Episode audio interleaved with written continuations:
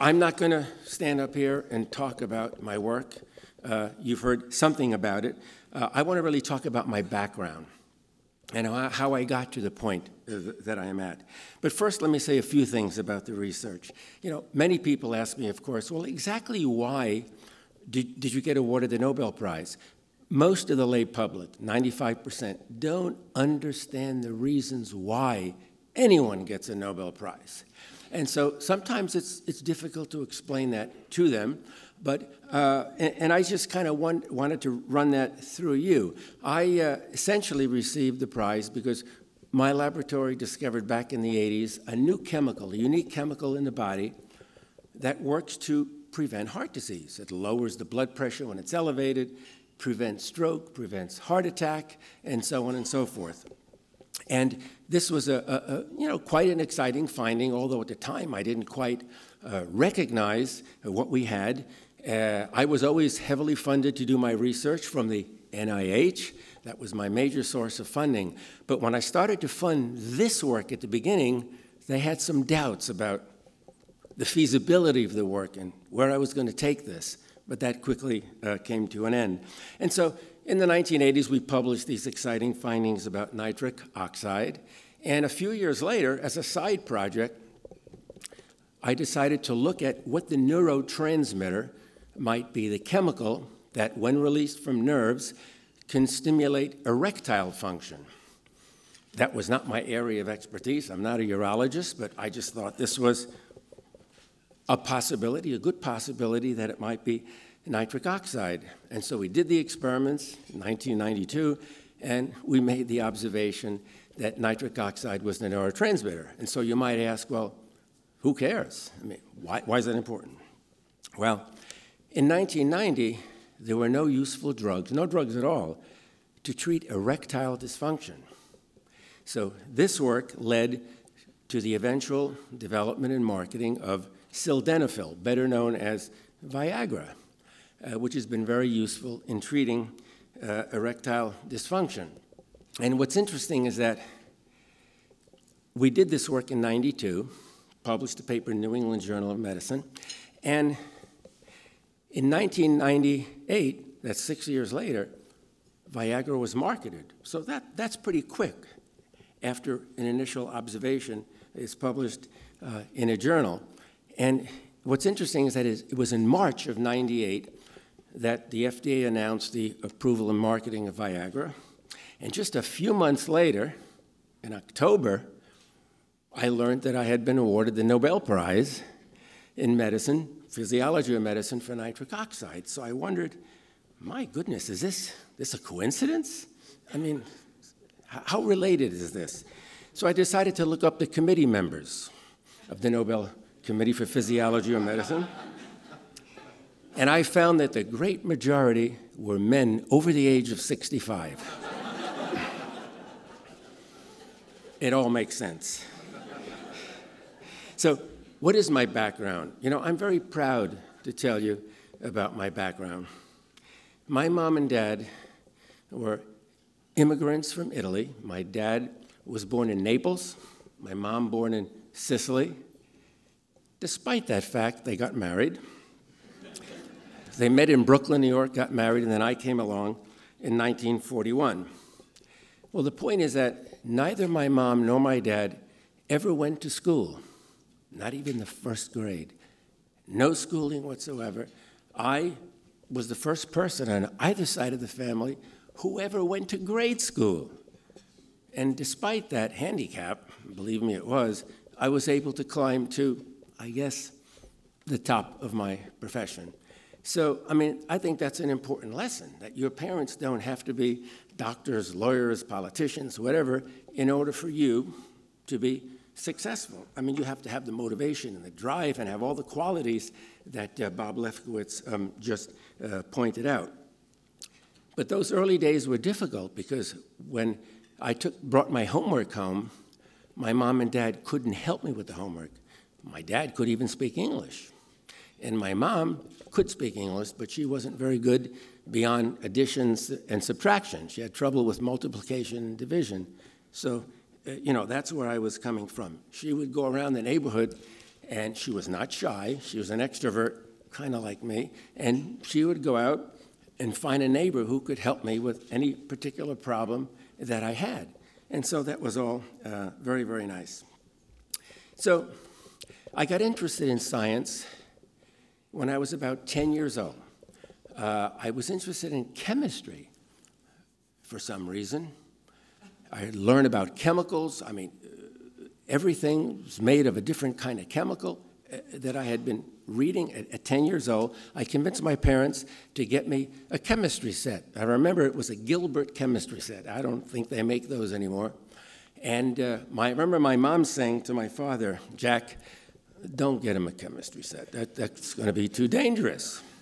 My dad goes, Oh, no, no, we, we must get him a chemistry set. He is interested in doing things we don't understand, so let, let's not keep him from doing these things. Let's get him the chemistry set. Well, my mom was right. So I actually read these manuals. I was mixing chemicals. You know what turned me on? I mix one clear solution with, to another clear solution, it would turn blue. Wow. And then I would add more of the other chemical to this one, and it would turn red. This fascinated me. Or I'd add a clear solution to another clear solution, and out came a rock, like a precipitate. And I was just fascinated by this. And I actually did the experiments in the manual. But then they got boring. I think I was 11 years old by that time. And I decided we had to do something more advanced. My parents would never get me firecrackers. So I figured well, then I got to make it myself. But those chemicals were not in the chemistry set. I had to buy sodium nitrate, carbon, magnesium, a few other things. And, uh, but my friends had older brothers who either worked in a pharmacy or were pharmacists. And in those days, pharmacists actually did something. I mean, I shouldn't say it that way. They actually compounded the drugs with ingredients. So I got them to bring home some of the things I needed to make firecrackers. So I made my first firecracker. In those days, you could actually buy fuses, little paper things that have gunpowder inside. So I made the first firecracker, and I looked at it. I said, you know, this looks like it might be too large. So I didn't know what to do, so I was going to light it anyway. And I remember going into the basement and I put it behind a dresser, which we had to store a lot of underwear and other clothes. I lit the fuse, and I ran behind the wall, and it blew that dresser to smithereens with the clothes everywhere. My mother is screaming and screaming. She says, Wait till your father gets home. My dad, by the way, was a carpenter, so he worked very hard every day, and then he would come home and expect to have dinner on the table and he was kind of a tough, strong guy. All my friends called him Popeye. So uh, he came home, he looked at the dresser, he looked at everything, he looked at me, didn't do a thing. And then I could hear him speaking to my mom in Italian, and my mom was just ripping into me, you know, talking to him, and he said, You know, let's leave him alone. Can't you see that he's a genius?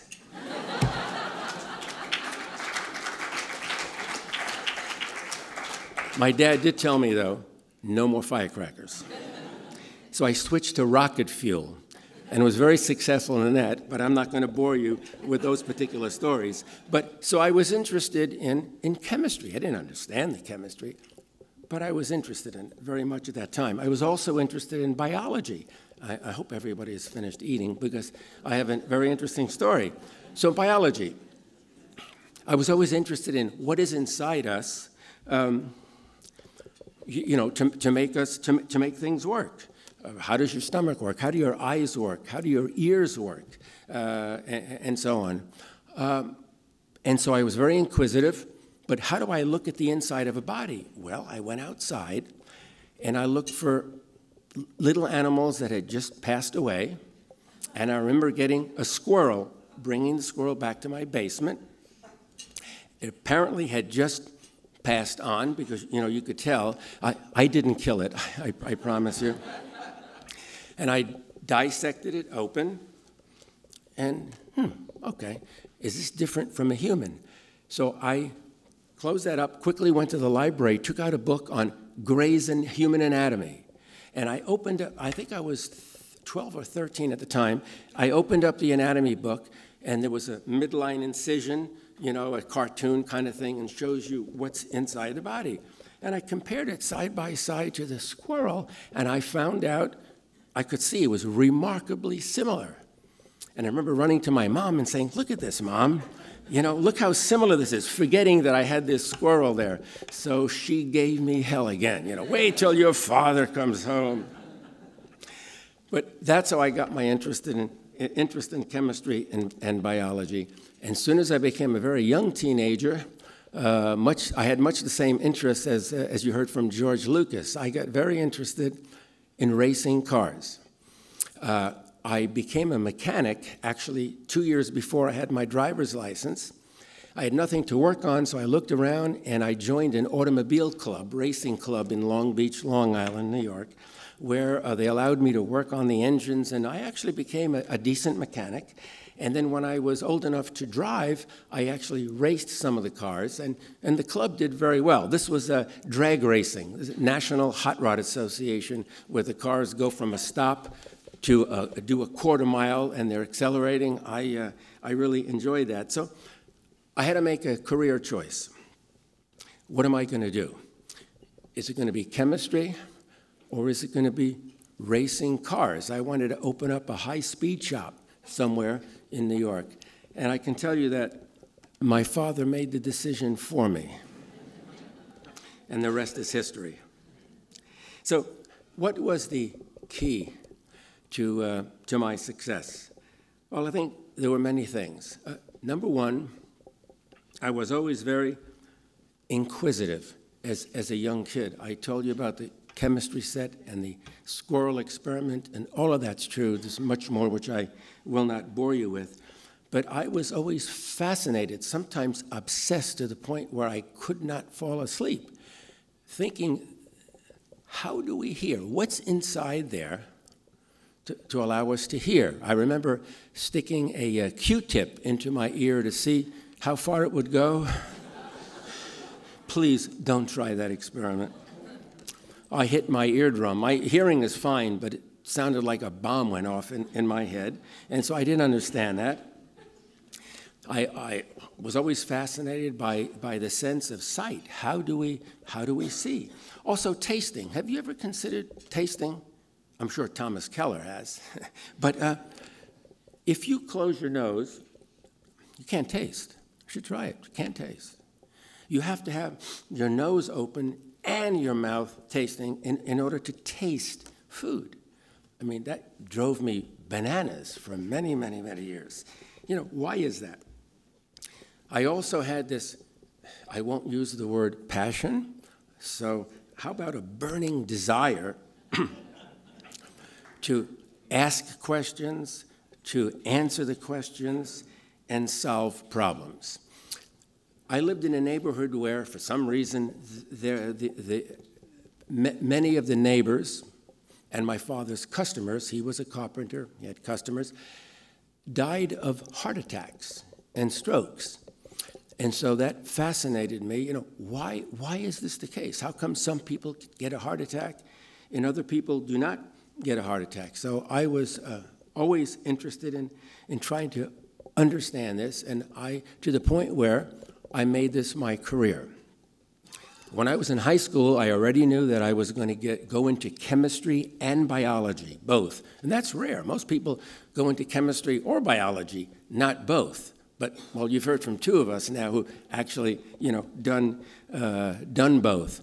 And in high school, what prompted me to, to continue to have that motivation and desire to go learn more about chemistry was a visitor we had when I was a junior in high school. I went to a pretty decent high school in New York, uh, Long Beach High School uh, uh, on, on the island, on Long Island. And we did not have any chemistry course way back then in high school. And the teacher tried to develop a, a, chemistry course. So he invited someone in to talk to the students for a couple of days actually and help set up a laboratory. And I was so lucky to work with this man to set up the laboratory, and his name is Linus Pauling. That was really what boosted, uh, you know, my, my intent to just continue uh, along these lines. I've also been always highly motivated, and I, I can't help that. I mean, uh, Jim Watson, I mean, it's due to my genes. Uh, I'm Italian. My father was the same way. My dad was not educated formally, never went to school.